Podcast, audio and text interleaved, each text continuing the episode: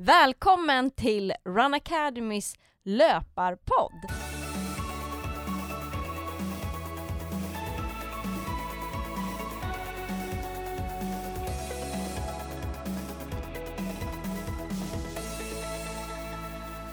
Det här är podden för alla er som gillar löpning.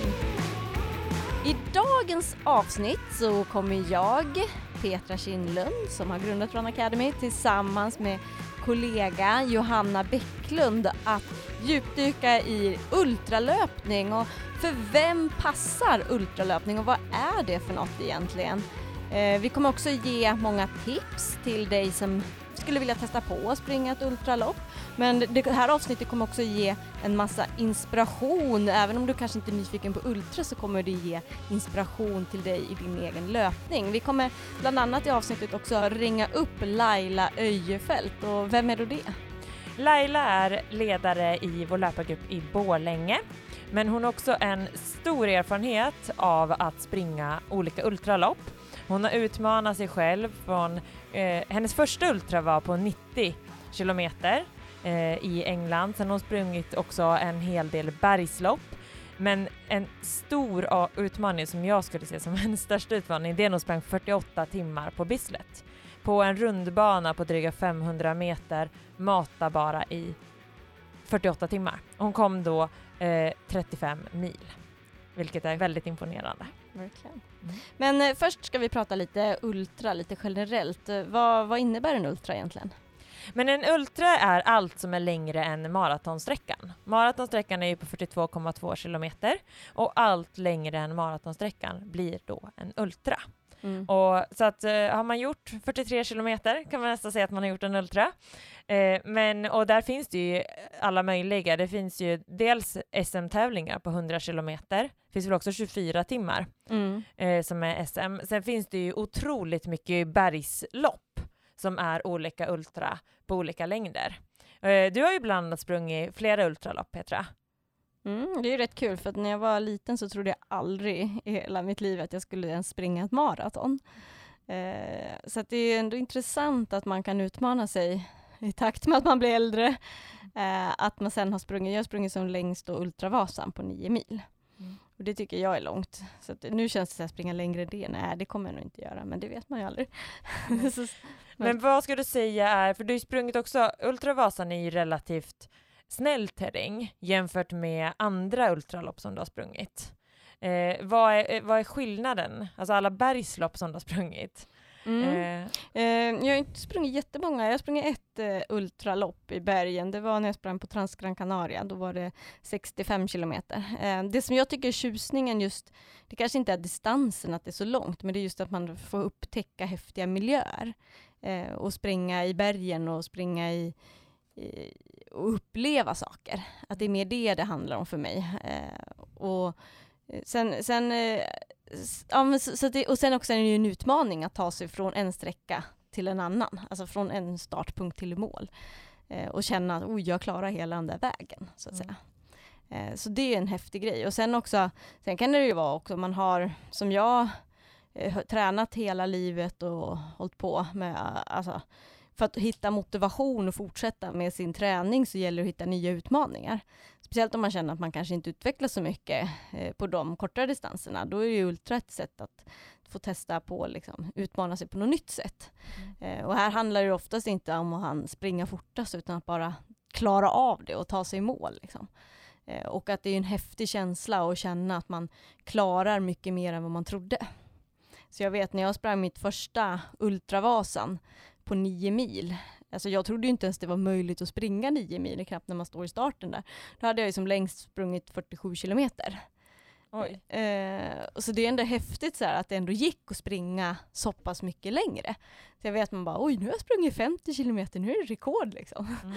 Eh, så det är ändå så här häftigt hur, hur det ändras liksom. Och sen när man kommer sen och du har sprungit sex mil, då är det bara tre mil kvar. Mm. Eh, och att man liksom tänjer gränser på ett annat sätt. Eh, och sen vet jag att många som kanske inte är supersnabba som löpare. Liksom så. Men man kan ändå utmana sig. Istället för att det handlar om att man ska springa så snabba tider som möjligt, så kan det handla om att man ska springa längre sträckor än vad man trodde var möjligt. Mm. Och på det sättet också utmana sig själv. Att det måste inte handla om att man ska hålla ett tempo. Eh, och det kan ju göra att någon som kanske inte är så snabb som löpare ändå skulle kunna ha liksom en mental förmåga att kunna springa längre och hålla på längre. Eh, och bli väldigt duktig kanske på att springa långt då istället. Mm. Men det som är, jag vet när du har tränat för dina ultralopp, då har du ju fortfarande varierat tempo ganska mycket på dina pass. Eh, du har ju kört liksom olika intervaller, du utmanar dig att köra till exempel så här mycket backträning kombinerat styrka och löpning. Eh, det jag har sett många idag eh, som tränar inför ultra, då springer de egentligen bara pass i samma fart hela tiden. Eh, vet du någonting vad liksom var, var, varför man ska springa bara i samma farter hela tiden? Eh, jag tror att det där är väldigt individuellt. För det första så handlar det om att hitta något som man, man tycker är kul liksom, och sätt att träna på. Eh, och sen är det ju, handlar det om att skaffa en bra grund, så till en början, man kan ju inte man kan ju inte liksom köra både öka volymen samtidigt som man ökar, har liksom hög kvalitet på träningen, för då är det rätt man går sönder. Eh, och då kan det ju vara smart att man mer ökar kanske volymen först, mängden kilometrar man tränar i veckan. Eh, och då kanske man inte kan hålla på att nu ska jag köra massa intervaller också, för då kan det bli lite för mycket. Mm. Eh, så, så har jag gjort själv också, att jag haft en period, så, ja men nu ska jag öka liksom fem kilometer i veckan ungefär, brukar jag tänka. Eh, från där jag börjar, kanske börjar med fem mil i veckan och sen så har jag ökat så här, fem kilometer i veckan. Och då kanske man inte kan börja med att, eh, att springa så hårt på dem, utan bara så här, jag ska bara springa nu, den här veckan ska jag springa 50 kilometer totalt, sen spelar det ingen roll hur jag springer dem. Eh, och sen veckan efter 55 och 60, 75, alltså så, så har det ökat liksom. Så att jag har ju som mest kanske sprungit 14 mil i veckan. Så. Eh, men sen tror jag att om man ska liksom ta sig, det beror på lite vad det är för ultralopp man ska springa också. Eh, på de ultralopp jag har sprungit, de har ändå hållit en ganska bra hastighet ändå. Eh, det är inte så mycket långsammare än kanske sitt maratontempo och då gäller det att man också tränar lite i det tempot också. Mm. Men det blir ju ändå mycket fortare än om jag bara joggar. Liksom. Så. Eh, så det beror nog lite på också. Och sen eh, att jag har kört mycket så här, eh, pass eh, där man kombinerar styrka med löpning och kanske så det är mycket att jag har sprungit eh, bergslopp. Och när man springer bergslopp så handlar det mycket om att man muskulärt ska klara av att springa i bergen och framförallt nerför, för det sliter ju jättemycket i utförsbackarna. Och då ja, har man inga liksom, utförsbackar att öva på här i, i Stockholm, då får man försöka göra det bästa utav det och trötta ut musklerna så mycket det går, så det blir så likt som möjligt. Så då har jag kombinerat liksom att köra styrka med löpning och mycket utförslöpning. Så man kanske kör en styrkeövning, springer upp för någon backe, kör en styrkeövning igen och så springer man på utför också. Mm. Så man liksom får muskulärt öva lite. Mm. Men där tror jag, som du var inne på det här med mängd, att det tror jag man kan vinna på även för kortare, alltså inte bara för ultra utan för andra distanser också. Att man periodiserar sin träning lite. Eh, att man eh, liksom har block när det är mindre tävlingar, oftast då under hösten, som nu liksom. Att man har eh, block med lite mer distans. Eh, och att man då liksom får upp mängden för att man blir ju också bättre av att springa mer. Precis. Eh, och det är ju något som man kanske glömmer bort ibland, att man tänker att liksom, ja men jag springer mina tre mil och så kanske man varierar hastigheter på de tre milen, men det är ju också viktigt att man, för att ta nästa kliv kan det vara bra att man ökar upp distansen. Precis. och springer mer på en vecka. Eh, så det är ju ett superbra tips som alla tror jag kan ta med sig, att man eh, under en period, kanske fem veckor, där verkligen ökar med fem kilometer i veckan. Mm, eller kanske det beror på lite vart man börjar någonstans. Börjar man ner vid tre mil, då kanske man ska öka två kilometer i veckan, så att det inte går för fort framåt. Man, inte mer en ökning kanske än 10 procent, liksom, så. Mm. Eh, så att det blir lite lugnt framåt. Ehm, eh, men sen är det ju, allt handlar ju också om vad man, hur mycket tid man har. Alltså det tar ju tid att springa fler kilometer i veckan. Har man bara tre timmar i veckan, då kanske det är bättre att lägga lite mer kvalitet på de passen. Mm. Men då kanske man, det inte är ultra man ska liksom satsa på heller, för att det krävs ju mycket. Det krävs, alltså man blir ju bra på det man tränar på. Eh, så att ska du bli bra på ultra, då behöver du vara ute och nöta, liksom, mm. och springa långt, eh, även på träning. Eh, så att det gäller ju, men ja. Men och just sån här typ av träning där man kombinerar styrka med löpning är också väldigt bra att Mm. köra under perioder. Om det är svårare att få till liksom den här rena styrketräning, ibland kanske inte det är det mest motiverande, alltså man vill hellre så här, ja men jag vill springa. Eh, och då kan ju ett sätt för att liksom eh, stärka upp musklerna och eh, vara att kombinera styrka med löpning också. Och jag tror ju att om man är ultralöpare och då ska man ändå springa, man ska springa så pass länge, så blir det nästan ännu viktigare med styrketräningen. Mm. Och för att liksom hålla upp kroppen. Och, för det blir liksom mer en muskulär trötthet. Eh, än om man ska springa till exempel 10 kilometer, då blir det mer pulsen så här, som stoppar en. Men det- när man ska springa så pass långt, då är det mer benen som tar blir helt slut. Och man knappt kan bära benen till slut. Det är inte liksom pulsen som gör att man inte orkar mer. Eh, Så då blir liksom styrketräningen blir nog ännu viktigare som ultralöpare, skulle jag säga, än vad det är kanske för, för en millöpare. Sådär. Mm. Men Det kan ju vara lite olika typer av styrketräning också. Mm. Eh, en millöpare kan ju vinna på att köra lite explosiv styrka. Exakt, blir lite snabbare. Mm. Mm. För att bli liksom och få de här snabba muskelfibrerna.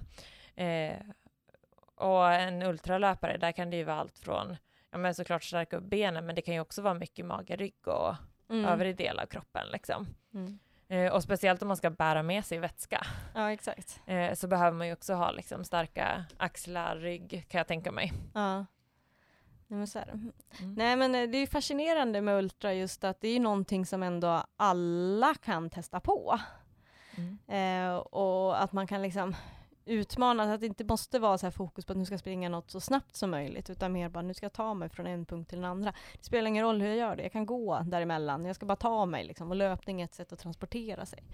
Eh, så, så just den träningsformen kan jag tycka är rätt rolig också, den att man har mycket sådana pass också, det tänket att nu ska jag bara springa i tre timmar, det spelar ingen roll hur fort jag springer. Så jag ska bara transporteras mig runt här i tre timmar.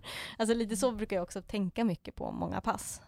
Eh, och det kan vara också ganska skönt att inte ha den här tidspressen som det kan lätt bli när man springer lite kortare distanser. Man ska liksom ha koll på sina kilometertider.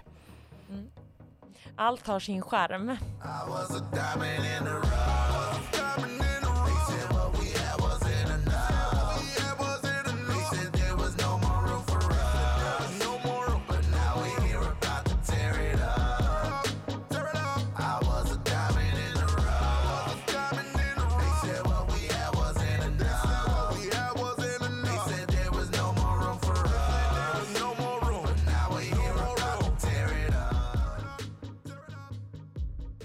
Men vad säger du, ska vi passa på att ringa upp Laila och se vad hon säger om Ultra? Om hon har några bra tips? Absolut, det tycker jag vi gör.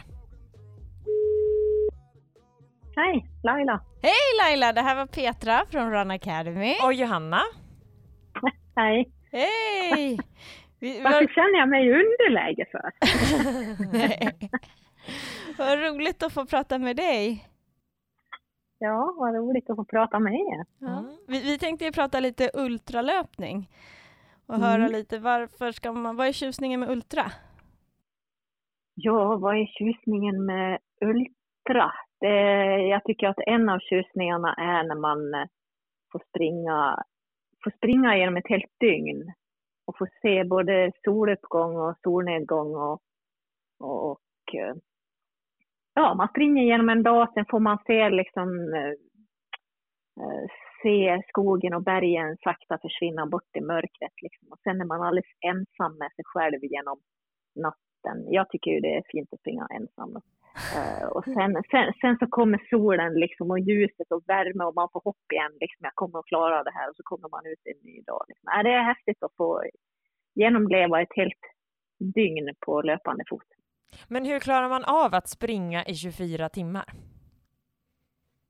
Vet du, jag tror egentligen att, ja, men jag tror att det sitter bara i folks huvuden för eh, kroppen är en evighetsmaskin bara man petar i den näring och vätska.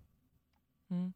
Men fyller man på, hur, hur mycket ska man fylla på med näring och vätska och hur ska man liksom klara det här mentala att bara fortsätta när man börjar bli så trött? Oj, nu blev det många frågor på en gång. Egentligen tror jag nästan att den ena skulle Petra kunna svara på bättre än mig, men det är ju som så att magen kan ju bara ta upp ett visst antal eh, kalorier i timmen. Och hemligheten är ju att försöka hitta den där gränsen så att det varken blir för lite eller för mycket. För blir det för mycket då kommer man ju liksom bara att må dåligt och få mat som skumpar runt i magen. Och eh, du kommer ju aldrig att få i dig tillräckligt mycket för, för, jämförelsevis med det du bränner. Så få i sig så mycket som möjligt men inte för mycket. Och sen peta i sig lite hela tiden. eh, Så att man inte, inte kommer i för stort underskott. Och vätska är det ju svårt att få i sig för lite av egentligen. Så det är ju bara att dricka, dricka, dricka. Mm. Men, men kan vi inte ta lite om din bakgrund här först? Vad, vad var det som gjorde att du började med Ultra? Ja, eh, Eh, det var väl som så att eh, jag var bergsklättrare från början eh, och höll på. När jag tränade så var jag ute väldigt, väldigt långa tider och bara gick med tung, tung ryggsäck. Eh, så jag hade ju mycket av det där att kunna hålla på i, i, i många timmar på raken. Det fick jag ju gratis. Sen var det ju Christer eh, som introducerade mig till ultralöpningen. Han tyckte väl att det var bra. Han sprang ultra. Och då tyckte han att jag också skulle göra det. Jag kan berätta att, att eh, jag visste faktiskt inte, ja, 2008 sådär, att, att det fanns människor som sprang längre än maraton. Jag trodde det var det längsta man kunde springa. Eh, Men vem är Christer? Christer är min man eh, och han höll på med, han var ultralöpare när, jag, eh, när vi träffades. Så han hade ju sprungit en del och det var väl han som, som lurade mig till att börja med det här. Vi kunde umgås mycket mer än vad vi kunde om han bara var ute och sprang och jag satt hemma. Perfekt sätt att få igång någon. Kombinera att liksom umgås och samtidigt träna. Ja, det är ju det. Mm. Absolut. Så vad var det första du sprang? Ja, min första ultra. Oj, nu ska jag egentligen ha, ha, ha googlat på det före. Den första ultra jag sprang var, tror jag faktiskt, eh, från London till Brighton. Jag kommer inte ihåg hur många miles det är, men det är väl 56 miles, kanske ungefär 90 kilometer lite drygt. Eh, och det var jättehäftigt. Men det var alltså den första efter att du hade sprungit, hade du sprungit maraton innan? Eh, ja, det första loppet jag sprang överhuvudtaget, det var Swiss Alpine maratonvarianten där. Ja. Eh, och då hade jag ju inte sprungit mycket längre än 20 kilometer sammanlagt överhuvudtaget. Men då tänkte jag som så att det är ju liksom en jättelång backe upp och sen är det en jättelång backe utför.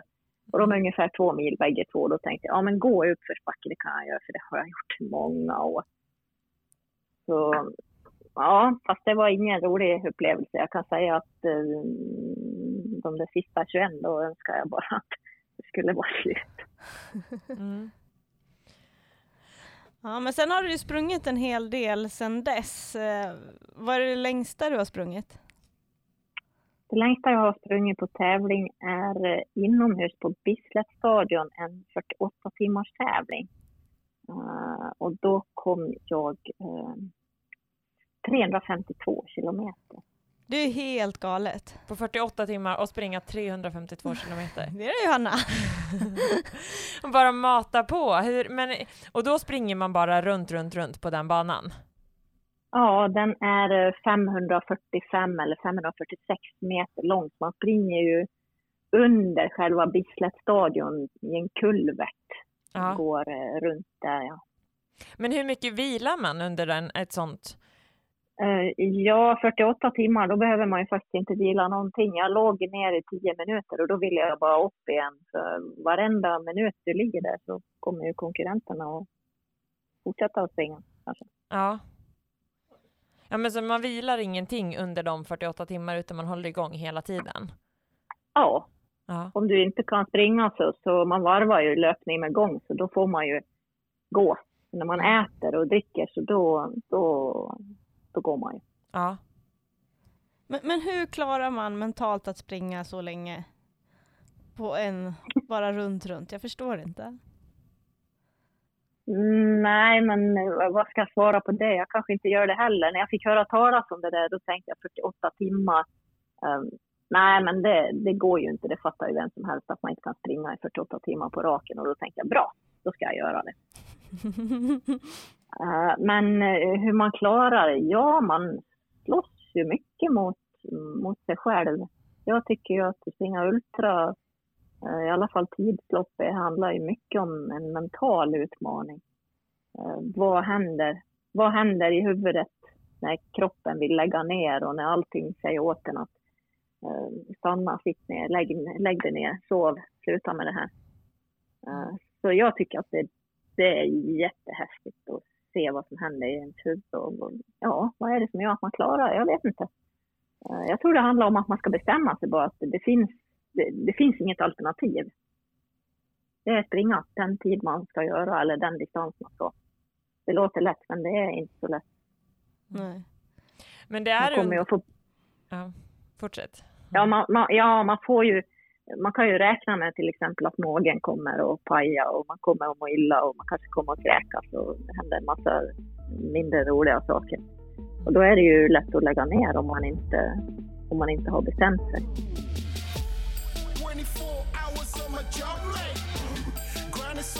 keeping up the work rate. Swerving through the board till I checkmate.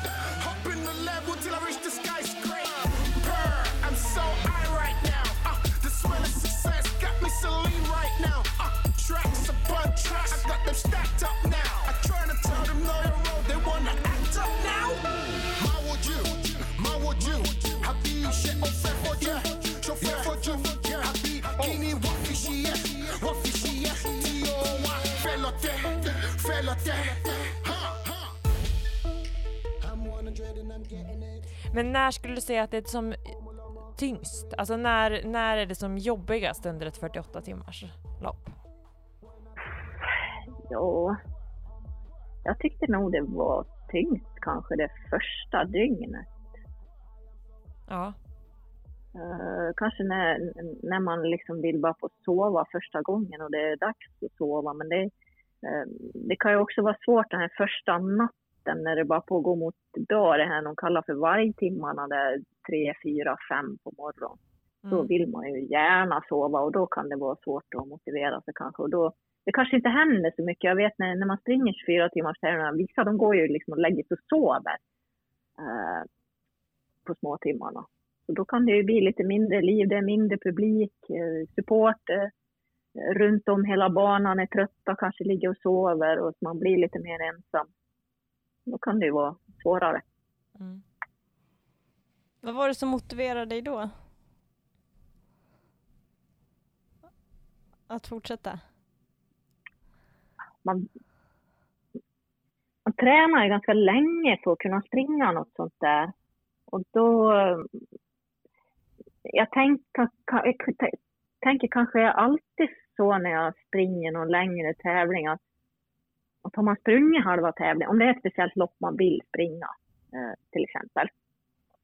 Om man då har sprungit hälften av loppet och bara på få de här tankarna att nej jag orkar inte, jag lägger ner, jag måste sova, jag måste eh, jag måste sluta det här. Då vet man ju att ska man göra det här, då måste man ju göra den här första biten en gång till. Och då är frågan, vill jag springa de här 12 timmarna igen någon annan gång? Kommer jag att må bättre då? Svaret är ju nej, då har du ju kastat de där timmarna i sjön och i värsta fall har du ju kastat träningen i sjön också. Det kan vara en stark eh, drivande faktor tycker jag. Mm. Men skulle Sen säga... vet man ju att man har massor med, med folk som sitter och hejar på en, eh, som har stöttat en, eh, fixat och donat för att man skulle ha tid att träna. Och, och det känns ju som att man vill inte svika de människorna heller. Mm.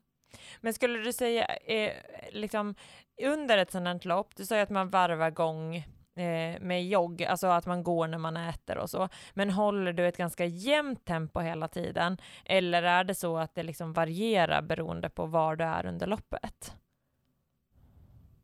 Eh, springer du inomhus då tror jag att det absolut effektivaste är att försöka hålla ett jämnt tempo. Sen är det klart att eh, löptempot kommer ju att sjunka timme 45 jämfört med timme 2. Det är ju självklart, men Mm. ändå försöka hålla, en, en, ja, hålla tempot uppe. Mm. Men tränar du också då mycket i samma farter? Att du vill hålla, när du tränar inför ultra, tränar du i ett specifikt tempo som du har som avsikt att sedan hålla? Ja, det gör jag. Jag brukar försöka köra inför lopp så försöker jag köra så kallade ultra, ultraträningspass. Och då varvar jag ofta löpning med gång och försöker tänka på att äta och dricka i, i gåpauser och, Mm. och blanda det. Det är bra att träna, träna, försöka träna i alla fall vissa av passen så tävlingslikt som möjligt. Mm. Hur skulle du säga att, hur skulle en eh, typisk vecka se ut för dig? En träningsvecka inför ett eh, längre, alltså inför 24 timmars lopp till exempel? Styrketräning måndag, tre träningspass tisdag, onsdag, torsdag. Tre träningspass.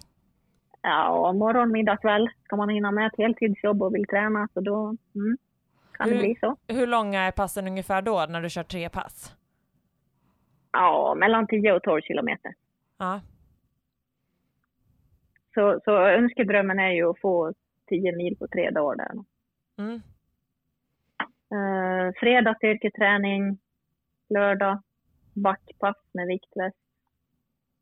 Och eh, ja, fast det är klart, ska man springa 24 timmars lopp behöver man inte det. Det är mer om man ska springa ultralopp utomhus. Och sen ett ultrapass på söndagar. Hur kan ett typiskt ultrapass se ut? Minst fem mil, Ja. sex timmar plus. Mm. Och det är varje söndag. Så om man tänker så här, styrketräning, då är det, är det fokus på ben eller kör du hela kroppen när du kör styrketräning? Fokus på bål. Det känns som benen får sitt ändå. Mm. Så fokus på bål och sen så eh, på, som styrketräning och sen då långa pass. Ja, Eh, vad, någon, till någon som är nyfiken på det här med ultra och kanske så här funderar på att kunna vilja springa lite längre, vad har du för tips att ge den personen?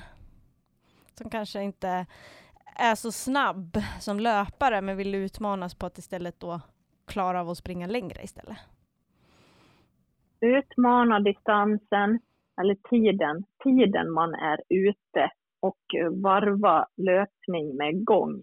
Det, ska du springa långt så det är helt okej att stanna och ta kort. Det är helt okej att stanna och köpa glass i, i närmaste glasskiosk eller det är okej liksom och att det tar tid. Egentligen så är det ju tiden du är ute och inte sträckan. Och, och försöka utmana Mm. de flesta kan ju, jag menar om man tänker sig, um, Christer brukar säga det att eh, folk åker till Ullared och går omkring där med en shoppingvagn i 6-7 timmar, det är inga problem, men de tror inte att de kan springa längre sträckor än en timme. Varför inte? Det är jättekonstigt. Det är en bra liknelse. det är nog viktigt att ha med sig, alltså så här, det handlar, allt handlar ju om vad man har lite för inställning också. Ja, det tror jag. Mm. Det, och det är ju ofta, ofta man sätter sina egna begränsningar genom att säga till sig själv, det är för långt, jag kan inte. Mm. Och de allra flesta kan ju otroligt mycket mer än de, än de förstår själva. Det som jag säger, enda begränsningen egentligen, det är ju att man får i sig näring och, och, och vätska. Då kroppen är ju gjord för att, för att hålla igång. Mm. Mm. Men tränar du ofta själv eller alltså ensam eller tränar du tillsammans med andra? Jag har tränat väldigt mycket själv. Mm. Eh, Just nu tränar jag väldigt mycket med en kompis, Madeleine Lindqvist. Vi ska springa en tävling om några veckor i Norge om vi blir insläppta, vilket ser lite dyster ut just nu. Och eh, förut så, jag har ju tränat väldigt mycket med, med Christer också, har jag gjort. Men, men jag tänker till någon som då är lite så här nybörjare på Ultra och skulle vilja vara nyfiken och testa på det här. Hur, hur ska man börja? Säg att man kanske springer två dagar i veckan. Hur, hur är steget, skulle du säga, till att bli ultralöpare? Nej, det är att man, man tar ett av de där två passen då och eh, förlänger tiden man är ute. Man, brukar man springa i 60 minuter så, så spring i 80 minuter och lägg in eh, två eller tre fem minuters gåpauser eh, i det. Mm. Och sen får man försöka allt eftersom och öka på med fem minuter då och då sådär. Och då kommer man helt plötsligt att komma upp i mycket längre distanser. Och som sagt jag tror att man ska fokusera på tid och inte på distans.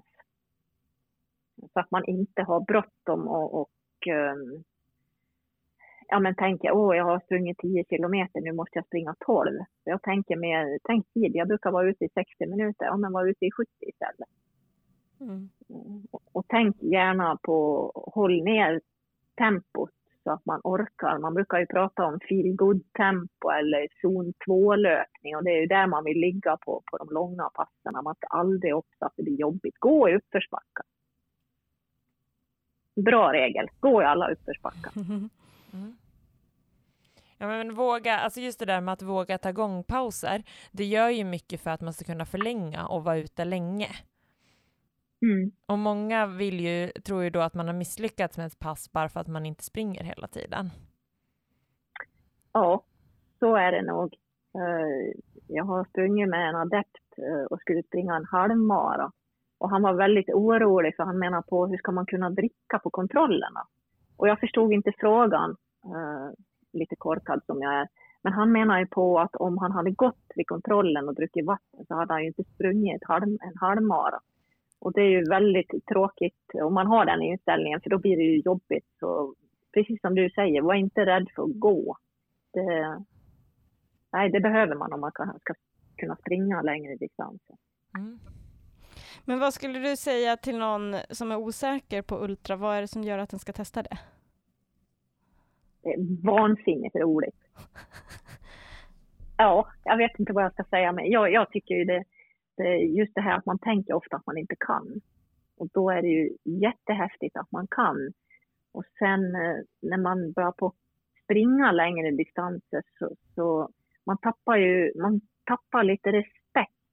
Man kan tänka så här, åh, femmilspass, det låter ju jättelångt, men har du gjort fyra stycken på, på en månad, då helt plötsligt, då kan du gå ut fast du inte alls känner för det, eller är i särskilt god form, har sovit dåligt eller ätit dåligt. Ja, men det är ju bara fem mil.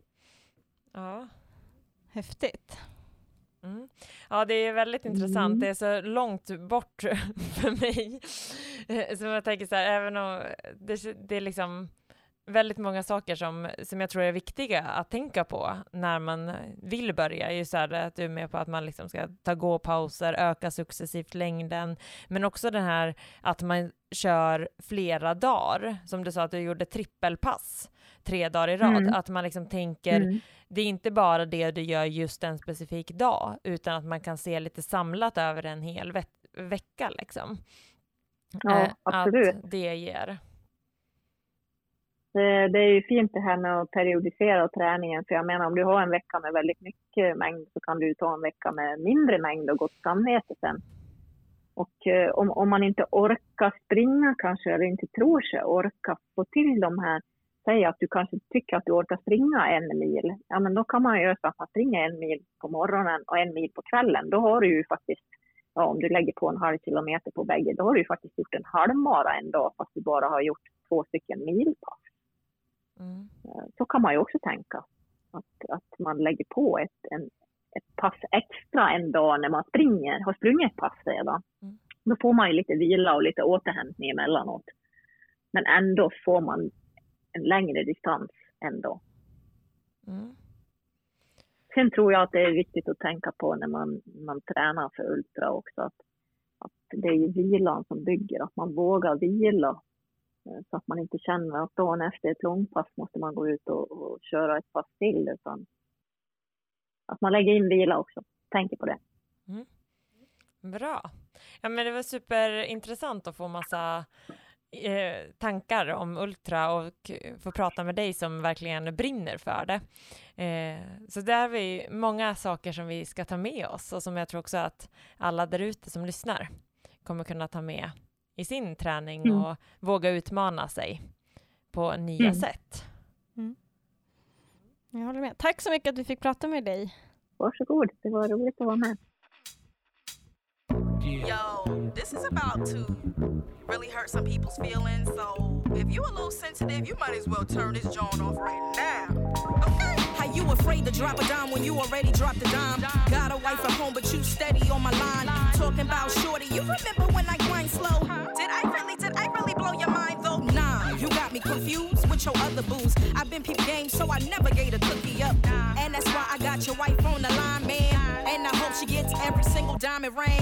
Niggas kill me, they put their fist up. Got you all thinking that they meant other people. All on the stage like they motivational speakers. When really, they just A1 creepers. You pushing 40 with an 18 year old shorty. Oh, you think you lit cause you ride around with all the hot sisters and fly mamacitas. Well, I ain't on your payroll, so let me shoot the shit. They ain't laughing with you, they all laughing Ja, häftigt att prata med Laila och hon är någon helt annanstans än vad jag är i min löpning. Blir du inspirerad? Kommer du vilja köra en ultra tror du någon gång sen? Mm, Ja, nej, jag tror inte det. Inte? Vad var det längsta du har sprungit då? Men längsta på träning så har jag ju sprungit, eh, ja men eh, typ 43. Ja, då har du sprungit ultra. Ja. Ja. Eh, och inför ett maratonlopp så värmer man ju också upp några kilometer. Ja. Så att det, då blir det ju typ 44. Ja. Men jag har inte sprungit, vi har, någon gång har vi tänkt att jag ska springa över långa pass. Att Ja. springa typ så här 45 kilometer på träning. Men sen har det inte blivit utan vi har kört som längst annars 40 minuter. F- 40. Eller 40 kilometer. ja, just det. inte 40 minuter. Då hade jag inte kommit så långt. Men jag tycker att det är spännande och det som jag tycker är viktigt att ta med sig är ju den här helheten över veckan. Mm. Eh, att som ultralöpare och för att liksom få in mycket mängd så är det inte så att varje pass måste vara sex timmar. Det är klart att du måste göra något pass som är sex timmar men att man också kan tänka så här, ja men tre mil på en dag. Just att det. börja med det. Det tycker jag, det är likadant som jag, för att få upp mängd i min löpning så kör jag två pass på en dag. Eh, och där kan det ju vara liksom allt från, nu säger Laila så här, tre gånger milen på en dag, så att det blir 30 kilometer och målet är då på tre dagar att få upp eh, ihop 10 mil till exempel. Men där kan man ju också tänka så här, ja men springer man tre gånger fem kilometer på en dag, eh, då får man ändå ihop 15 kilometer om man normalt springer ett pass på typ 5 till 10 kilometer. Så att man kan ju göra mycket och sen vänja liksom. Sen blir det 6 kilometer och så kan man få upp ännu mer. Och precis, och det är för många som kan tänka så här, ja men 20 minuters jogg, vad spelar det för roll? Nej men då Mm. kan jag skippa det. Men de där 20 minuterna, börjar man varje dag med att kanske jogga 20 minuter, typ 3-4 kilometer eller vad det nu blir, Mm. då blir ju det ganska mycket i volym sen under en vecka. Så att de här små korta passen kan vara bra ändå att få in, speciellt om man ska springa lite mer så här, lite längre. Mm. Eh, och att det kan vara ett sätt att få in träningen utan att det ska bli liksom för, för påfrestande också. För det är ju väldigt bra sätt också för att hålla, att man delar upp det lite än att man ska springa liksom två mil på en gång så kan det vara mer bättre för kroppen att man delar upp och springer fem kilometer eh, tre gånger eller så. Mm. Ja men att springa så här, ja men om det är lätt att få till så kan man ju springa till och från jobbet till exempel. Mm. Det är ju ett jättebra sätt att transportera sig när man ändå ska. Precis. Och att det verkligen fyller en funktion, att passen behöver inte vara eh, en timme varje gång till exempel heller. Nej. Utan de kan vara lite kortare, men att man liksom vänjer kroppen mer och mer. Mm. Eh, många kör ju de här ultraintervallerna. Mm.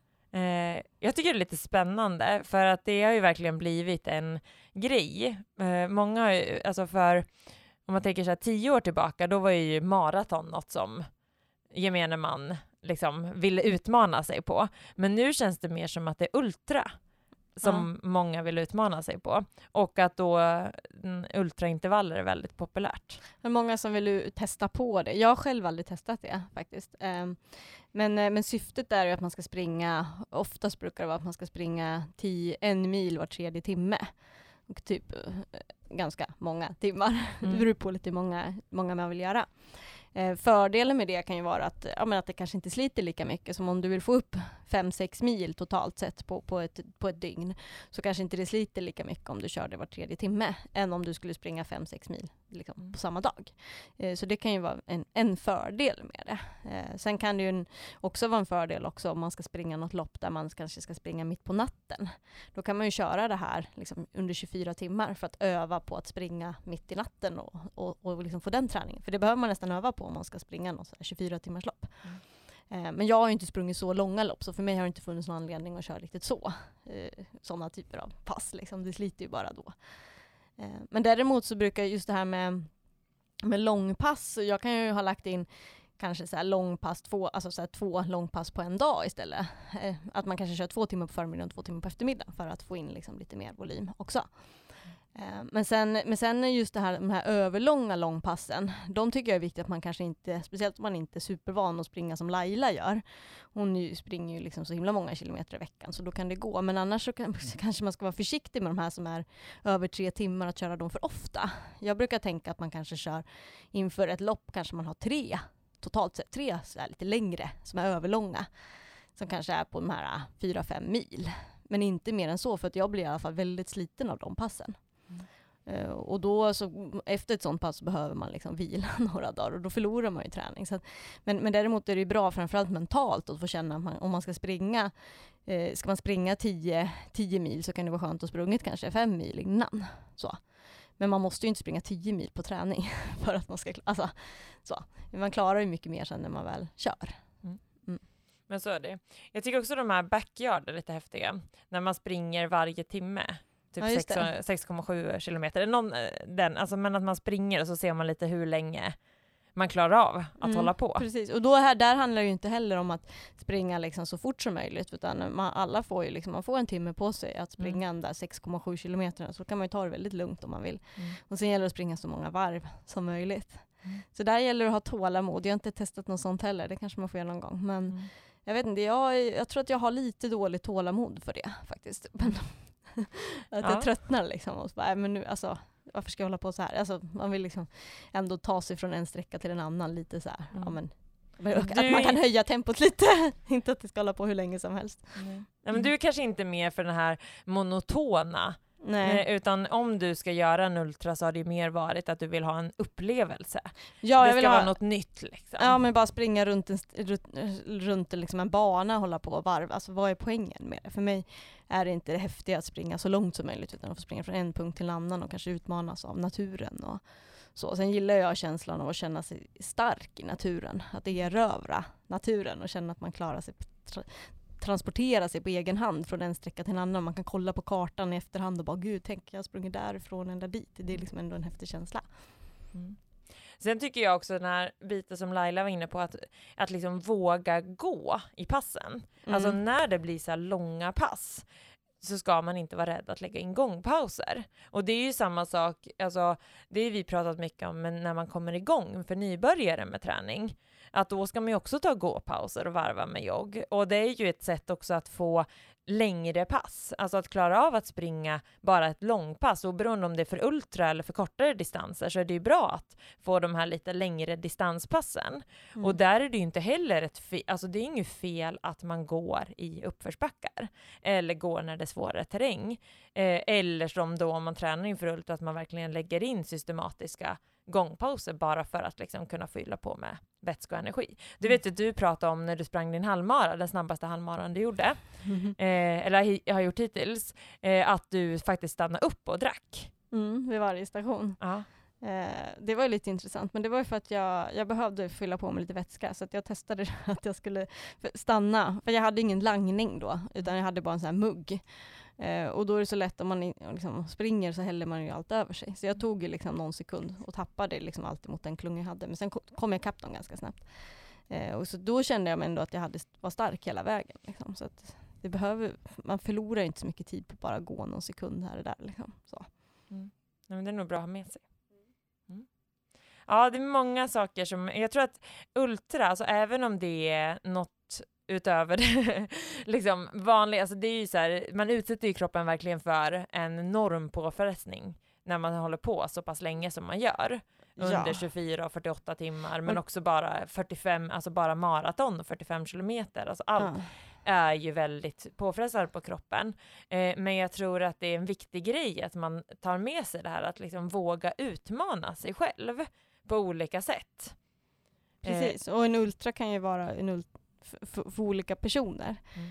Eh, det är ju allt från liksom 43 kilometer upp till, jag vet de som kan springa så här 72 mil, alltså det hålla på i flera dygn liksom. Eh, men, men det är ju lite överdrivet, det kanske man inte behöver ta, ta steget dit. Utan, eh, men, men, men för någon kan ju en ultra kännas, alltså, som kanske inte sprungit så mycket, bara från 15 kilometer öka och, och ha som mål att springa kanske ett maraton. Alltså det blir ändå också ett en ultra, att man, det här, det här att våga klara av att springa lite längre än vad man tidigare har gjort. Men eh, om vi tänker så här då. Eh, vad skulle du drömma om att springa i ultraväg? Har du något så här lopp som du skulle drömma om att springa? Um, men jag skulle nog tycka det var häftigt, alltså eh, att springa eh, VM i bergslöpning, för nu har de öppnat upp så, här, så att det är Förut har det alltid varit så här, det var ett för berg, ett för trail, ett för liksom så olika. Mm. Eh, jag skulle tycka det var häftigt att springa ett riktigt så VM för inom traillöpning. Och då är det ju oftast lite längre, typ 5-9 mil eller något sånt. Så att, något sånt kanske. Vi får se. Kul, Mm. spännande. Men vi kanske ska börja sammanfatta eh, med våra bästa ultratips. Eh, och mitt eh, första är att, att om man ska börja springa ultra, att man börjar med att öka lite volym varje vecka, lite successivt. Någon, liksom, tänk eh, någon kilometer varje vecka, att man börjar där. Eh, och kanske då inte fokusera så mycket på hastighet till en början, utan mer att man får upp en, en bra volym och sen kanske man lägger på lite mer kvalitet på träningen. Mm. Och mitt an- andra tips är att man, för att då öka mängden löpning i veckan, ska köra flera pass på en och samma dag. Men Mm. att de inte behöver vara så här superlånga alla pass. Mm. Och sen tredje tipset, det här med energi är ju superviktigt. Att man både tränar på träning, att ta, ta energi, för att det är, det är en nyckel för att bli bra på ultra. Det är att magen ska klara av att äta liksom, hela tiden och fylla på. Så dels måste man öva på det och sen måste man ha en bra plan när man väl ska köra sitt lopp. Eh, så det är jätte, jätteviktigt att man fyller på. Sen är det också viktigt att man vågar vila. Alltså ultralöpning, att springa då, om man tänker att man springer på tre dagar, tio mil som Laila var inne på, eller ett pass på sex timmar eller vad som helst, men bara det att man behöver vila mellan träningspassen. Eh, att man kommer ihåg det, att lägga in vila också, för det är ju faktiskt då som man blir bättre. Mm. Och sen sista tipset är att man mer fokuserar när det kommer till ultra på att njuta och uppleva än att det ska gå så fort och att man gärna stannar till och på sina turer och uppskattar sin omgivning där man är. Eh, spring gärna i skogen eller liksom upplev naturen eller testa nya leder och liksom så. Mer uppleva i löpningen handlar mer ultra om än att kanske springa så fort som möjligt. Mm. Så med det sagt så vill vi att ni utmanar er själva i er löpning och framförallt tar er ut och springer, för det är det viktigaste. Kontinuitet, regelbundenhet och sen att man har sitt driv i sin löpning. Lycka till!